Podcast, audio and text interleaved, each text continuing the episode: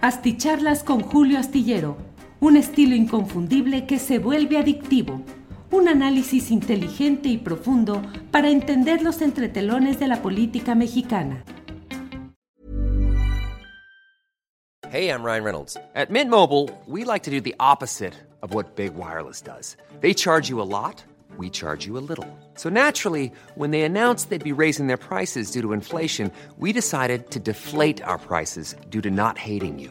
That's right. We're cutting the price of Mint Unlimited from $30 a month to just $15 a month. Give it a try at mintmobile.com slash switch. $45 upfront for three months plus taxes and fees. Promo rate for new customers for limited time. Unlimited more than 40 gigabytes per month. Slows. Full terms at mintmobile.com.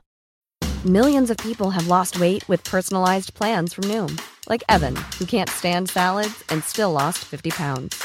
Salads generally for most people are the easy button, right? For me, that wasn't an option. I never really was a salad guy. That's just not who I am. But Noom worked for me. Get your personalized plan today at Noom.com. Real Noom user compensated to provide their story. In four weeks, the typical Noom user can expect to lose one to two pounds per week. Individual results may vary. Hola, buenas noches. Hola, buenas noches. Estamos ya en la videocharla astillada. Muchas gracias por acompañarnos en este segmento en el que de lunes a viernes solemos, procuramos reunirnos para poder platicar algunas de las cosas interesantes del día.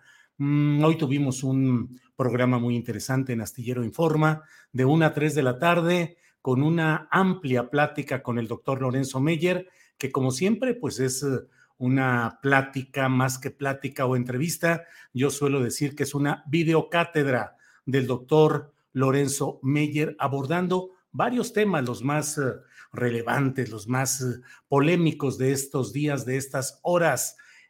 tuvimos también la mesa del más allá con Horacio Franco, con Fernando Rivera Calderón y con Ana Francis Moore. Y tuvimos las recomendaciones de fin de semana.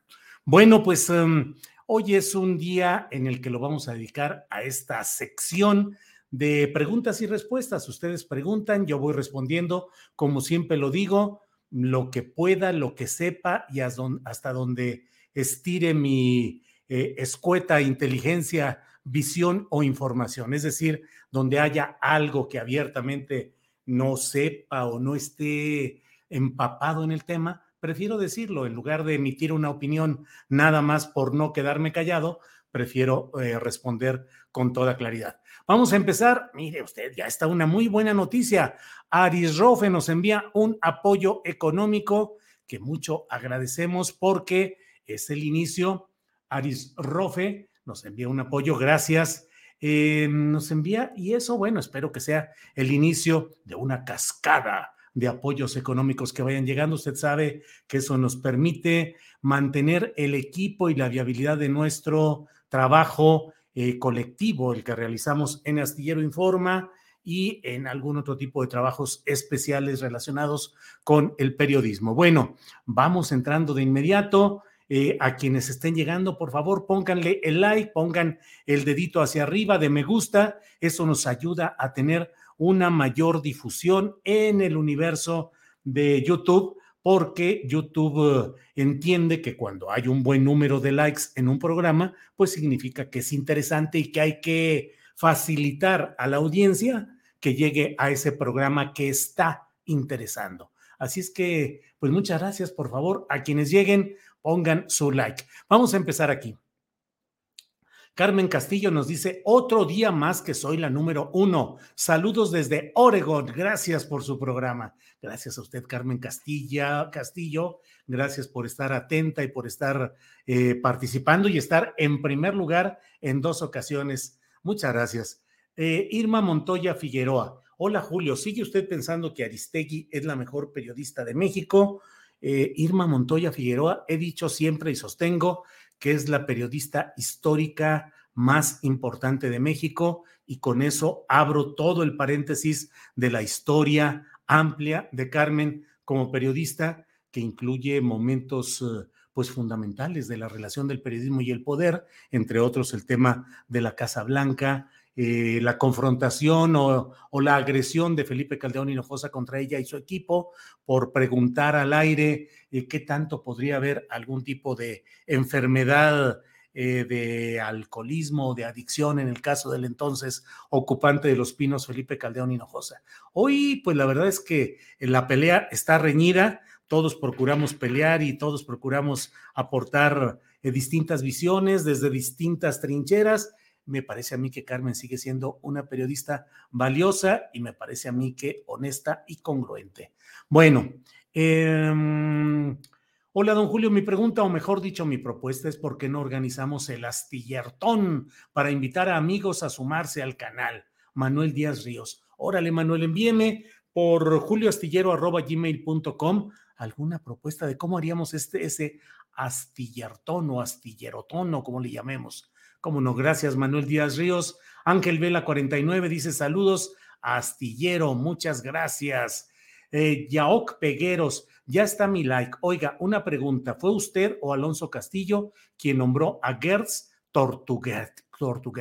Yo fui quien, digo, me la pasé todas largas horas maquinando. Yo fui quien colocó por primera ocasión lo de Tortugertz como una evocación o un señalamiento del tortuguismo con el que actúa el señor Alejandro Gers como fiscal general de la República. A veces un poco en juego, porque a mí me gusta esos juegos de palabras, a veces en mis primeras expresiones, a veces les pongo ahí, como en este caso no lo hice, Tortuguers y le pongo el signo de marca registrada, que obviamente no es que esté registrándose la marca ni nada por el estilo, pero nomás lo pongo a veces para decir esto es lo que se me ocurrió y aquí lo puse. En este caso no lo hice, pero bueno, en mi mensaje anterior quise escribir astillerotón, dice Manuel Díaz Ríos. Muchas gracias, Manuel, muy amable, así lo entendí. Francisco Lara, saludos cordiales desde Ciudad Juárez, reconociendo como siempre tu trayectoria periodística. Gracias. Alicia Rivera, saludos a la familia Astillero. Gracias. Juan Jiménez, mi like 14, saludos Julio, desde el bello y caluroso Veracruz. Pues muchas gracias, muchas gracias. Eh, saludos a Julio y familia, esperando empiece el programa, dice Lilian Valencia. César Benítez dice, buenas noches, ya llegué. Muy bien, saludos desde Zapopan, primer like, dice Carlos Chávez. Gracias.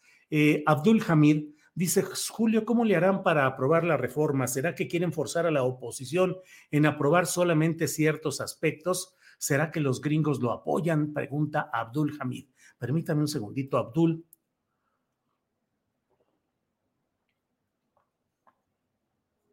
Es que fui a caminar, a trotar un poco más de una hora, llegué corriendo, me acabo de bañar y rápido me he instalado aquí y la verdad con mucha sed, porque siempre después de caminar, trotar, eh, pues requiere uno recuperar líquidos. Bueno, mm, ¿cómo le harán para aprobar la reforma? Yo creo que tal como está planteada, va a ser difícil que la aprueben. La propia oposición hoy está planteando algunas, eh, algunos guiños en los que hace sentir como que podría entrarle algún tipo de negociación, que podría, dicen, vamos a presentar cada partido nuestra contrapropuesta y sobre eso vamos a ir discutiendo, pero dicen, si esta propuesta de reforma electoral viene como otras en las cuales Palacio Nacional dice no se le cambia ni una coma, dicen no pasará así. Si negocian, si hacen política, si hacen arreglos, entendimientos, puede avanzar. A mí me parece que es difícil. ¿Será que quieren forzar a la oposición en aprobar solamente ciertos aspectos? Yo creo, y digo, no es mi única opinión, hay otros opinantes que también consideran, pues que esto pareciera más eh, dar narrativa. Yo hoy estuve a punto de escribir un, un tuit, nomás que el tiempo no me ajusta, pero iba a poner algo así como López Obrador con esta reforma, con, esta, con las propuestas de reforma electoral y antes con la reforma eléctrica, está escribiendo la narrativa y dando estableciendo los compromisos de campaña para el próximo candidato de Morena o candidata a la presidencia de la República. Es decir, en realidad, eh, la narrativa que se desprendió luego de la votación de la reforma eléctrica y ahora con lo de la reforma electoral, pues pareciera más el ir fortaleciendo una narrativa electoral 2022 en los seis estados donde habrá elecciones este año, 2023 donde estarán en juego el Estado de México y Coahuila, que siguen siendo santuarios de los dinosaurios priistas, y, em, y claro, pues 2024. Entonces, creo que el tema, lo escribí incluso en la columna astillero que se lee hoy viernes en la jornada, dije que en realidad pues pareciera que el análisis y la discusión debería de no estacionarse en lo legislativo, sino en lo electoral eh, inmediato, no en la legislación electoral, sino en la contienda electoral, eh, las contiendas que vienen. ¿Será que los gringos lo apoyan? Eh, pues está está complicada esa pregunta, pero yo creo que Estados Unidos está apoyando proyectos en el sur del país con la idea de asentar una, desde mi punto de vista, peligrosa presencia eh, empresarial, inversionista y de seguridad nacional de Estados Unidos en el sur del país, particularmente en el que a mí me parece histórica y geopolíticamente muy peligroso y muy preocupante, el tal corredor transísmico, que casi les aseguro que si lo estuviese postulando otro presidente, otro de otra bandería política, estaríamos ahorita levantados insurrectos contra un proyecto de ese tipo.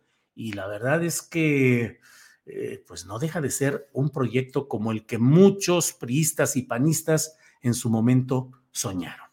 Em, bueno, ahora sí voy brincando a cómo vaya cayendo por aquí. Juan Javier Reta Némiga, ¿consideras que también se debe reformar la constitución para permitir la reelección presidencial? No, Juan Javier Reta Némiga, estoy absolutamente en contra de que pudiera reformarse la constitución para permitir la reelección presidencial. Seis años son más que suficientes para que un político, un programa, una propuesta llegue, empiece, se desarrolle y termine y creo que parte de la salud política de este México nuestro después de la Revolución Mexicana reside precisamente en que ese enorme poder del presidente de la República, en turno el que sea, ese enorme poder tenga como único límite real el temporal de la sexenalidad. Si le quitas eso y lo dejas eh, de otra manera, pues entramos a los largos periodos eh, de inestabilidad, de conflictos y en el caso específico de eh, lo que dio origen a la lucha contra la reelección, pues al, al al porfiriato, al porfirismo que durante tres décadas mantuvo el poder de una u otra manera. Bueno, eh, Maritza Rodríguez Pérez dice, me conecté antes de que comenzara, pero se borró mi saludo. Le envío un caluroso saludo a usted y a su equipo. Muchas bendiciones. Gracias por el gran trabajo que realiza. Gracias, Maritza Rodríguez Pérez. Muy amable. Eh, aquí, de veras que yo ya a veces Oye, Pasquín, no vas a decir nada del asesinato de un estudiante por parte de la Gestapo, Guardia Nacional de Tontín, dice Francisco García. Francisco, lea lo que escribo, porque aun cuando el tiempo me, me consume y me gana, en el tuit puse claramente lo relacionado con este tema y lo he estado retuiteando y yo mismo ya señalé que era el asesinato de un estudiante de la Universidad de Guanajuato por parte de la Guardia Nacional. Y mi postura, señor Francisco García, que me, que, me dice aquí eh, Pasquín, eh, mi postura es clara, absoluta, rotunda, en contra de la Guardia Nacional Militar, que desde que nació yo le puse Guardia Nacional Militar y mucho me costó de rechazo, de repudio, de ofensas por atreverme a dudar de lo que estaba diciendo el presidente de la República, que la Guardia Nacional era una guardia que iba a entrar en un proceso gradual para entregarlo, para manejarlo por los civiles y que eso era simplemente un proceso que iba a terminar en su momento con capacitación y bla, bla, bla. Y no, ahora estamos ya en el curso de que queremos abiertamente que la Guardia Nacional reconozca, asuma que desde origen es militar y que está bajo el mando de la Sedena, directa y absolutamente. Entonces, Francisco García, aquí no nos tratamos de esa manera, sí, pero si usted quiere entrarle, pues bueno, ¿qué le digo? Rafael Gómez dice, ¿por qué crees que no se tome en cuenta a Noroña? Dice Rafael Gómez, pues no sé, Rafael, lo único cierto es que no hay un buen ánimo del presidente de la República hacia Gerardo. Eh, Gerardo es, como él suele decirlo, un espíritu libre, que sabe trabajar en equipo, que a mí me parece que ha mantenido una actitud respetuosa respecto al presidente de la República, ha disentido en algunos casos y yo no veo que sea censurable ni que se deba crucificar a alguien por disentir, aún estando en el planteamiento general de, de la 4T, porque Gerardo Fernández Noroña está, es diputado a nombre del PT, aunque no está afiliado al Partido del Trabajo. Pero bueno, disentir no es causa de crucificar ni de, ni de colocar en un, en un paredón mediático, político o partidista.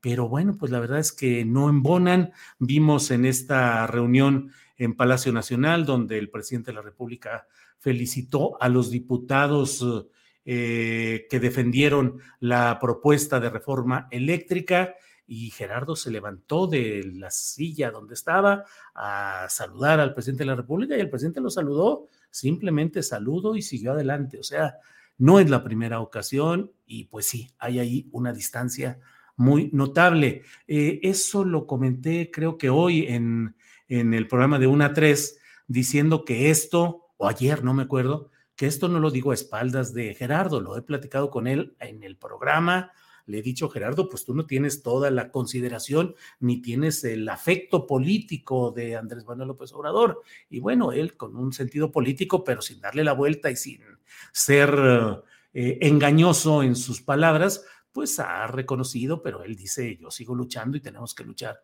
en todo ese esquema. Maritza Rodríguez Pérez dice, yo también quiero taza astillada. Maritza ya está por ahí. Eh, mm, la, mm, déjeme ver, la, eh, la dirección en, eh, en, en, una página de internet en la cual usted puede asomarse ya a esta, a esta, eh, a esta sección, a esta sección que es, le pusimos así como la tiendita de astillero. déjeme ver, por aquí debe estar. Bueno, no sé, por aquí debe estar en un rato más, le paso la dirección, pero mmm, ya está ahí la, la, tiendita en la cual se pueden hacer pedidos de todo tipo, de los diferentes eh, objetos, artículos que hay por ahí. Leo acá Juan Antonio Rocha Duque, ¿a quién le va Julio? ¿A San Luis o al Santos Laguna? La verdad, la verdad, siempre le he ido al Santos Laguna.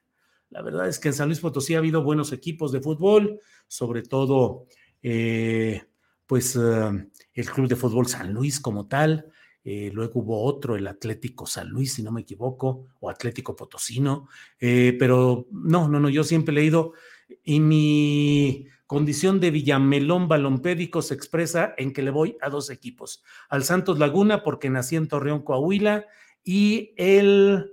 Y a las Chivas, y a las Chivas, son a los dos, y cuando se enfrentan los dos, le voy al que tiene menos puntos o está en riesgo de no calificar o en riesgo de ir muy abajo, pues a ese le voy y ya me aguanto con los resultados. Eh, bueno, ¿qué tanto afecta la alianza de Morena y el PT por el asunto de Silvano Aureoles? Espérenme un segundito, Agustín Lucas.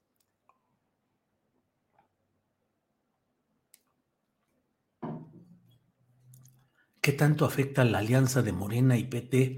Pues el asunto de Silvano Aureoles no le entendí, la verdad. No le entiendo, Agustín. A ver si luego me explica un poquito más. Juan Javier Reta Némiga, eh, un apoyo económico que mucho le agradezco. Eh, Luz María Monreal, Genaro Villamil es un excelente periodista, pero ¿usted cree que ha perdido objetividad en relación? Bueno, no sé en relación con qué, pero sí le digo una cosa a Luz María Monreal son muy distintos los roles que se juegan cuando uno es periodista que cuando uno está en la política. Yo he estado en la política y en el periodismo y viera qué difícil es sentarse, o al menos en los espacios en los que yo estuve, cuando los políticos, sin considerar que uno fue o es periodista, pues empiezan a hablar lo que dicen realmente de los periodistas, más allá del, de la cortesía tradicional, eh, afuera y todo ese rollo. Y al revés, también me ha tocado ser eh, el único con una actividad política en una reunión de periodistas y siempre resulta difícil porque los objetivos, el oficio, las metas de cada cual son distintas.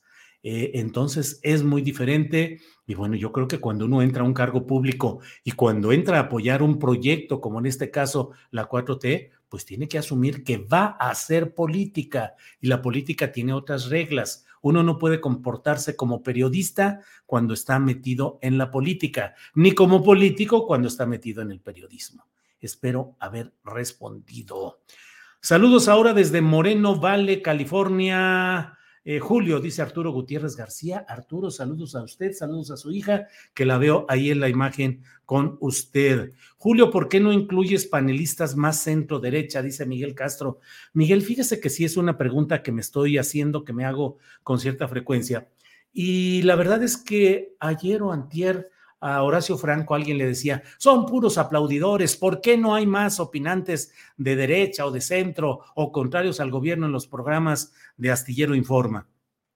Y Horacio les decía algo así como, claro, refutando la idea de aplaudidores, eh, pero diciendo, pero finalmente este, a nosotros nadie nos invita en ningún, en ningún otro lugar. Los demás medios están cerrados para las voces de centro izquierda o las voces que apoyan un proyecto como el que está desarrollando el presidente López Obrador. Entonces, a mí me parece que dentro de la enorme desequilibrio que hay en la inmensa mayoría de los medios de comunicación tradicionales e incluso en los medios públicos. Veamos el propio Canal 11, y no estoy criticando a la dirección actual del Canal 11, son herencias que tienen ahí, pero uno puede ver programas que son abiertamente contrarios a la política del gobierno en turno y eso está bien. Es bueno que los órganos informativos de Estado mantengan un equilibrio, pero la verdad es que resulta difícil porque digo, bueno, tienen que escucharse las voces de quienes no tienen los espacios en otros lugares. Claro, afortunadamente se ha ido multiplicando el número de espacios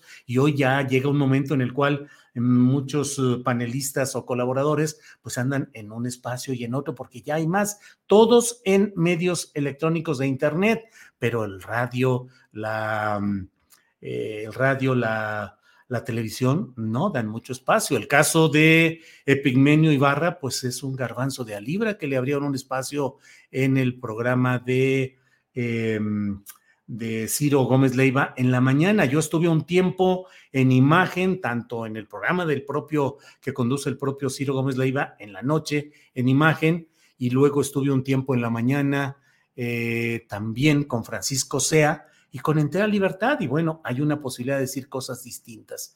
Y luego también le digo de una vez, eh, Miguel Castro, que pregunta por qué no incluir panelistas más centro-derecha, que a veces escucho algunos programas por disciplina profesional, por tener que escuchar todo y, es, y escuchar lo que se dice en otro lado. Pero, mm, em, ¿qué, es lo que, ¿qué es lo que hay ahí? ¿Qué es lo que sucede ahí? Eh, que veo, que escucho programas totalmente en los que es una metralla mediática contra el presidente López Obrador, contra la izquierda en general, en unos tonos tan destemplados, tan descarados, tan groseros, que digo, ay, jole, este, a veces entiendo a la gente que se molesta porque yo critico también al presidente López Obrador y a la cuarta transformación, porque me imagino que pueden decir todo el día oyendo en la radio y en la televisión tradicionales la cantaleta grosera, el tono, la actitud. Bueno, pues este presidente, ¿qué es lo que se imagina? Eh? Ya sabe usted, otra de López Obrador, mire usted, caray. Y entonces digo, bueno, tenemos que hacer cosas distintas, pero no hay eh, cosas distintas por ahí. Octavio González, maestro Julio, ¿cuándo vuelve a invitar a David Páramo? Creo que es importante el análisis financiero. Octavio González, cualquier día de estos, a lo mejor el lunes o martes de la semana que entra, a ver si tiene tiempo, invitamos a David Páramo, que ha estado siempre muy amable y dispuesto a participar con nosotros en el análisis financiero. Muchas gracias. Eh, no me llegó la notificación, apenas estoy integrando, me dice Rogelio Sánchez Malagón. Saludos. Eh, igual que la pobre Sánchez Cordero, la bautizaste como Sánchez Florero, dice Carlos Amador Vicencio. Pues es que, ¿qué le digo? Los juegos de palabra son hechos de inteligencia política finalmente y hay que buscar, este, a veces con una sola palabra se puede decir más que con todo un rollo que uno se aviente. Eh, bueno, Ándele, por aquí veo una pregunta de esas. Carlos Amador Vicencio dice, ¿Pepe el Toro es inocente? Sí, Carlos Amador Vicencio. ¿A poco usted tiene eh, duda de que Pepe el Toro haya sido inocente? ¿Qué pasó, Pepe? Hey, it's Ryan Reynolds and I'm here with Keith, co-star of my upcoming film, If, only in theaters May 17th. Do you want to tell people the big news? All right, I'll do it. Sign up now and you'll get unlimited for $15 a month in six months of Paramount Plus Essential Plan on us. Mintmobile.com slash switch. Upfront payment of $45 equivalent to $15 per month. Unlimited over 40 gigabytes per month. Face lower speeds. Videos at 480p. Active Mint customers by 531.24 get six months of Paramount Plus Essential Plan. Auto renews after six months. Offer ends May 31st, 2024. Separate Paramount Plus registration required. Terms and conditions apply if rated PG. I'm Sandra, and I'm just the professional your small business was looking for. But you didn't hire me because you didn't use LinkedIn jobs. LinkedIn has professionals you can't find anywhere else, including those who aren't actively looking for a new job but might be open to the perfect role, like me. In a given month, over 70% of LinkedIn users don't visit other leading job sites. So if you're not looking on LinkedIn, you'll miss out on great candidates like Sandra. Start hiring professionals like a professional. Post your free job on linkedin.com/achieve today. Hola, amiga Hazel Margarita Castro, saludos que se dan aquí. Em, Elba Maya, ¿cuál piensas que será el panorama para las elecciones a gobernador de Hidalgo y del Estado de México y particularmente con la carrera de Del Mazo? Me parece a mí, Elba Maya, que va a ganar Morena en Hidalgo con Julio Pimentel, que no le va a alcanzar a Carolina Villano ni a las eh, maniobras o intentos de negociaciones de su esposo Rubén Moreira, eh, y creo que va a ganar Morena. Déjeme, por eso me va como me va en feria, pero ni modo.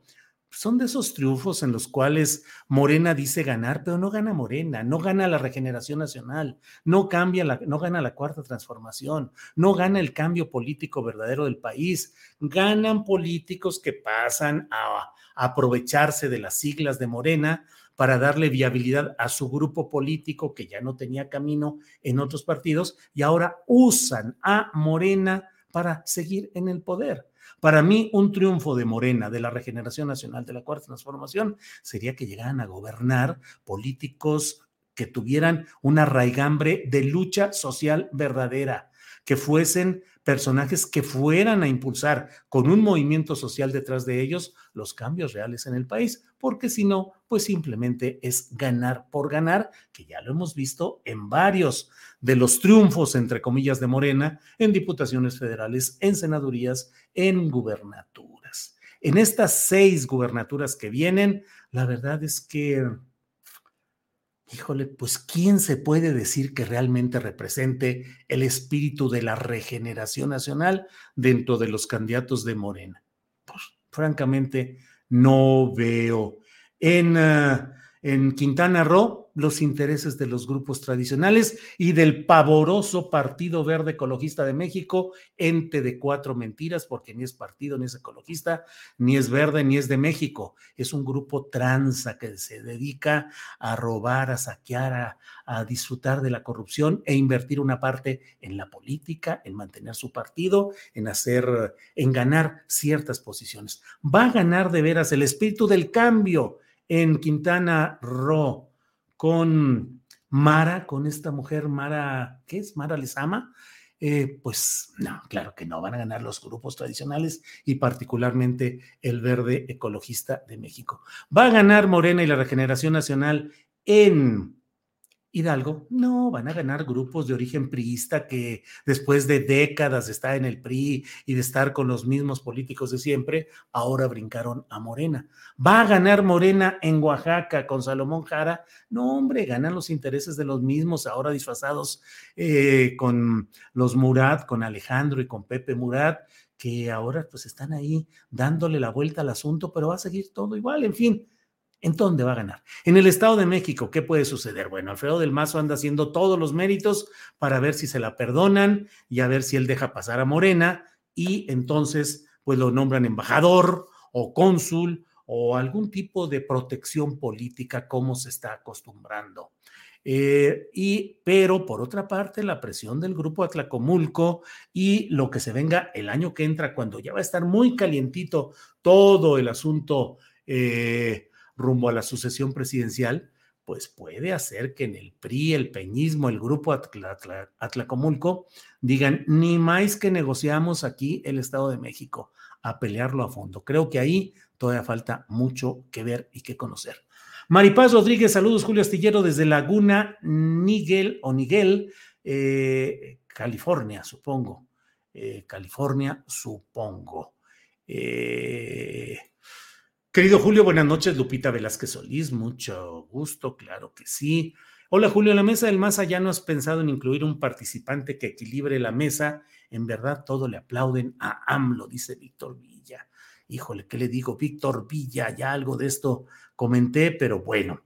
Eh, ¿Piensas que sabremos qué pasó en el caso de Devani o será uno más en la lista de los casos que muestra la impunidad de nuestro sistema de justicia? Elba Maya, creo que eh, no vamos a saber de fondo realmente qué pasó ahí. Son demasiados los intereses que se están moviendo. Ha sido vergonzoso el manejo mediático que se dio, concertado de soltar toda la batería en las televisores de Monterrey y de la Ciudad de México relacionada a la, ciudad, la televisión de la Ciudad de México Milenio con, eh, pues los dueños son de Monterrey Rey de Nuevo León, eh, pues soltando todo para tratar de desacreditar a Devani en su vida personal, en su comportamiento, el cual no debería ser materia de ningún tipo de descalificación y pretender que porque alguien se excede en el consumo de bebidas alcohólicas o de estupefacientes o de lo que sea, una mujer merece la muerte y que no se investigue ni se sepa realmente qué sucedió urge saber qué sucede ahí, pero lo que acabamos de ver en este tema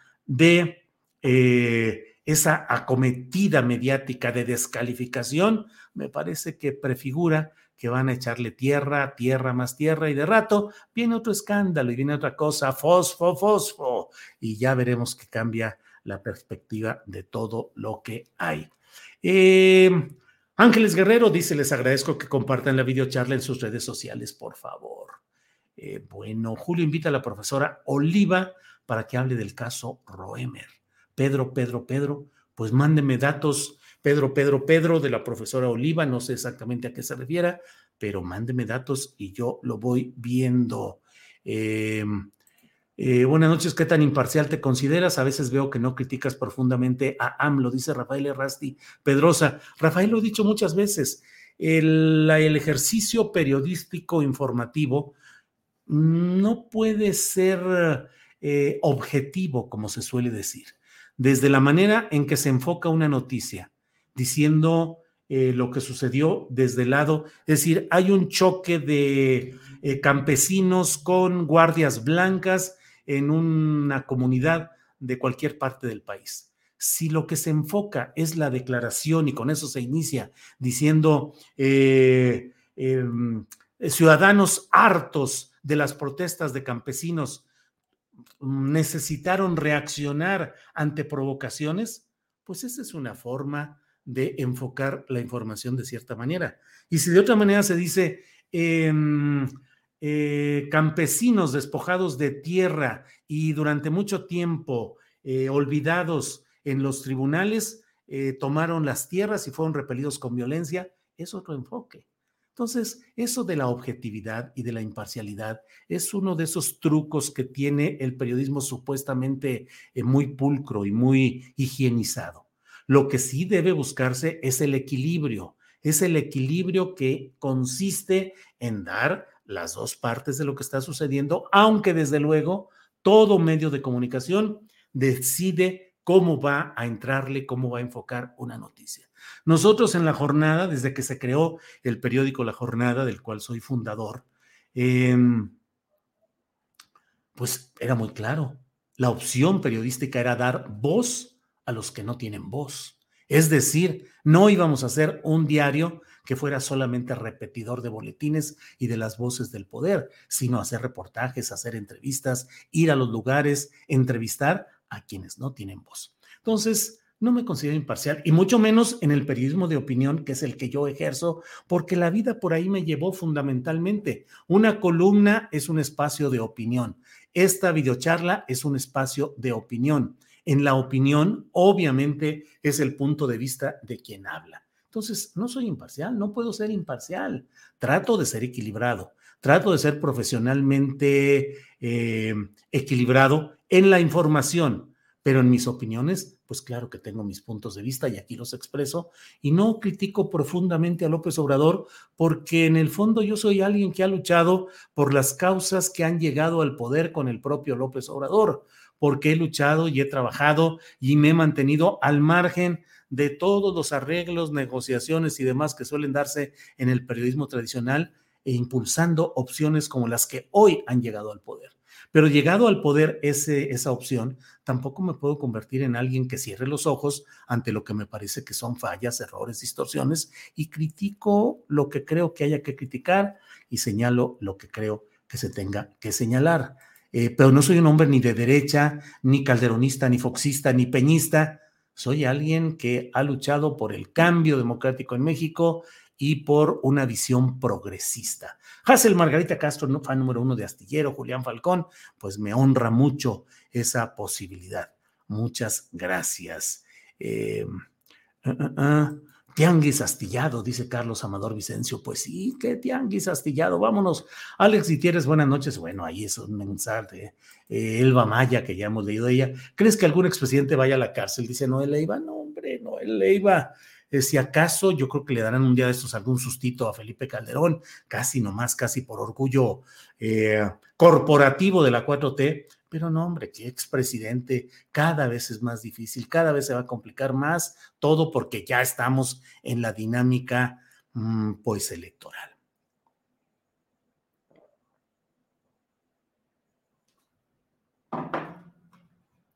Bien, mm, pues muchas gracias. Eh, no lo hagas, Julio, así empezó Carmen Aristegui, dice Jorge C. No sea que exactamente sea a lo que nos esté diciendo.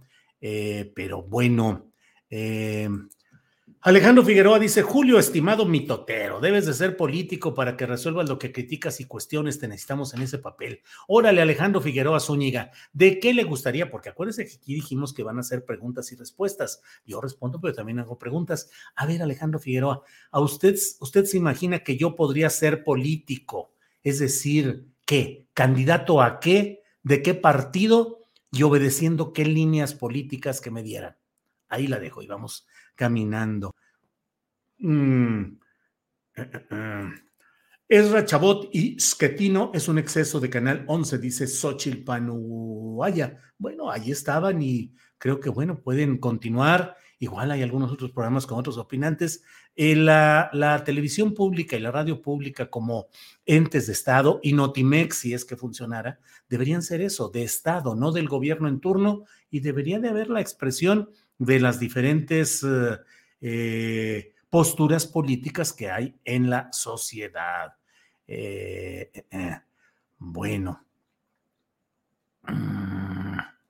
Eh, Julio, ¿cuál es tu criterio para expresar tu opinión como entrevistador cuando bote pronto sabes que vas a polemizar con el entrevistado? Dice Samuel Amat. Pues no, no necesariamente sé que voy a, polemizar con el entrevistado. Eh, ¿Cuál es mi criterio? El criterio que yo suelo tener en las entrevistas es que cuando alguien eh, abiertamente miente cuando se le está preguntando o invitando a que precise para bien de la audiencia y bien de la entrevista algún punto y se evade de una manera ofensiva, pues a mí sí me parece que es mi obligación decirle, a ver, a ver, sí, sí, pero en este tema, exactamente qué sobre esto. Bueno, es que fíjate que bla, bla, bla, bla. Bueno, pero, pero respóndeme en esto, porque muchas veces, pues sucede eso de que hay políticos que, híjole, ni respiran.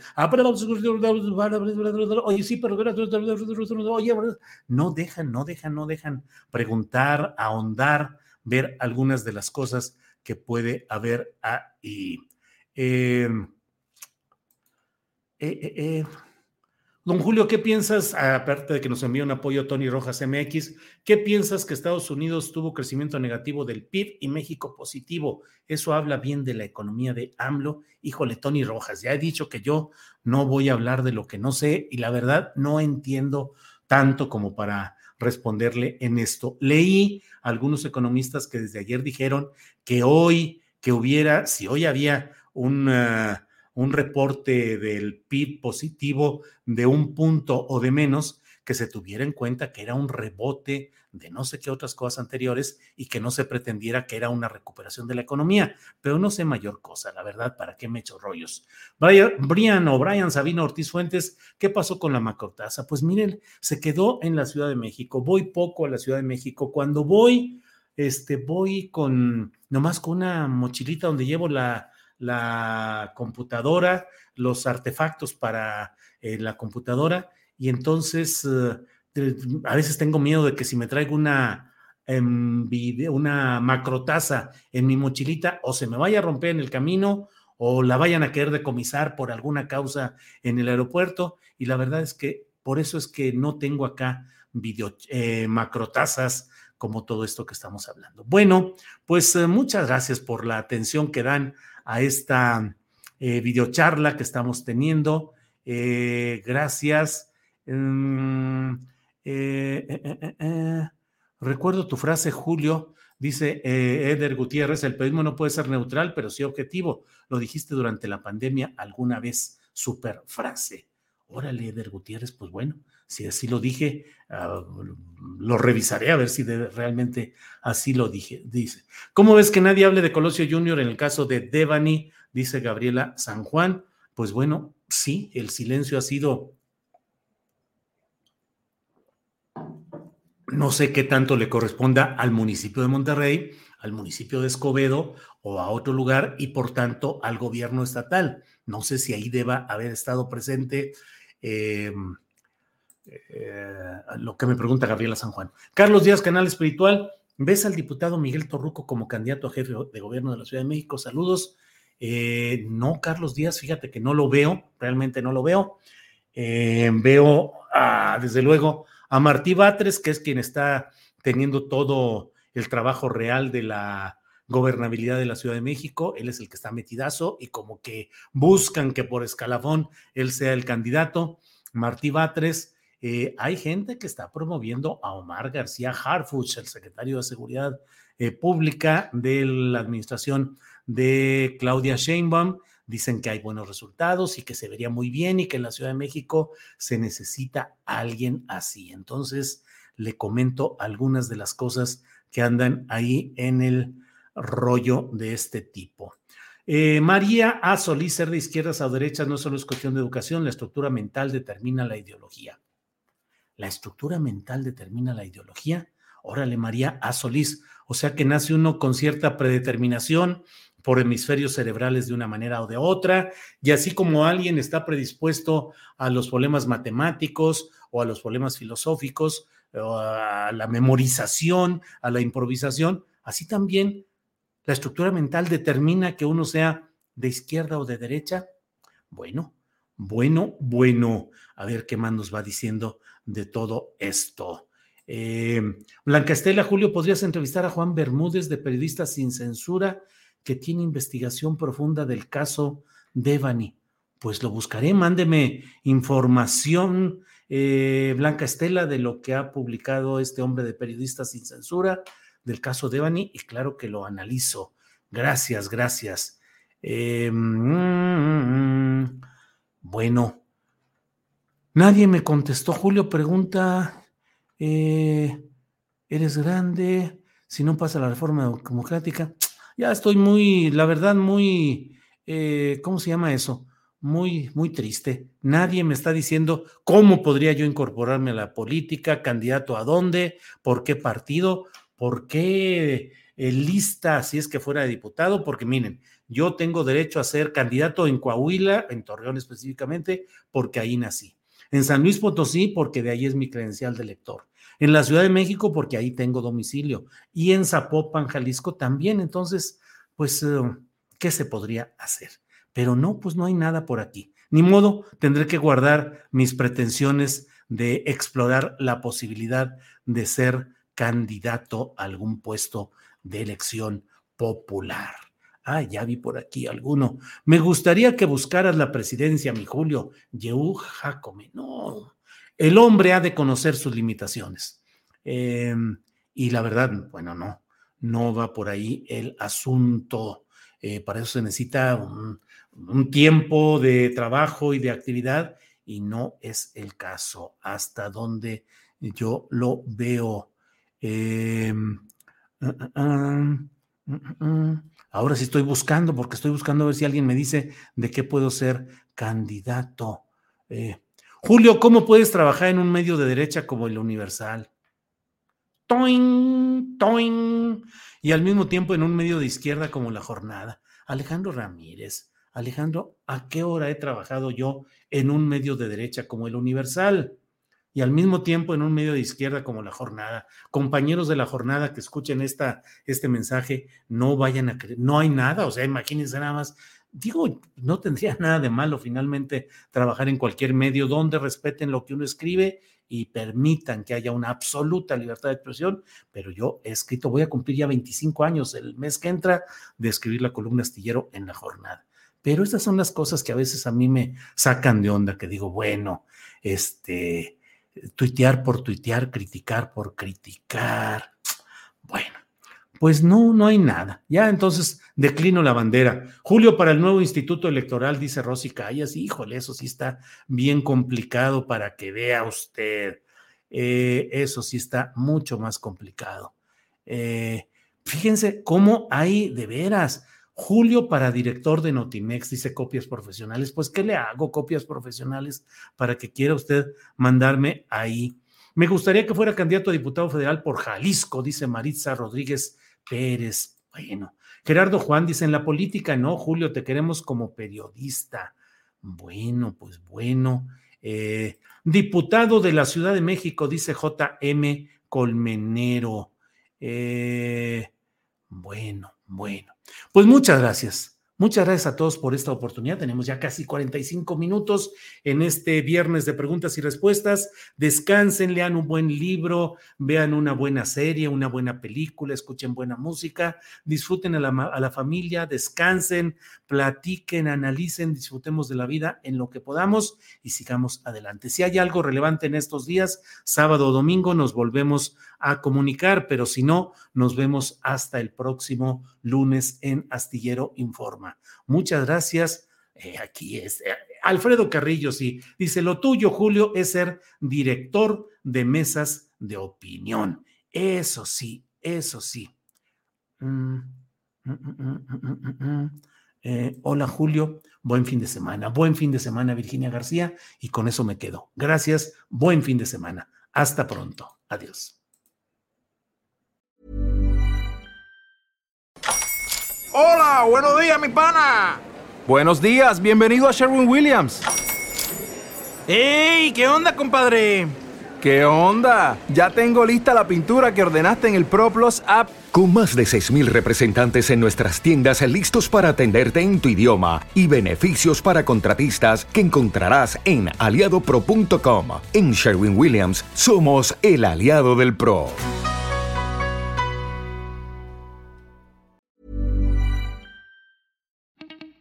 Para que te enteres de las nuevas asticharlas, suscríbete y dale follow en Apple, Spotify, Amazon Music, Google o donde sea que escuches podcast. Te invitamos a visitar nuestra página julioastillero.com.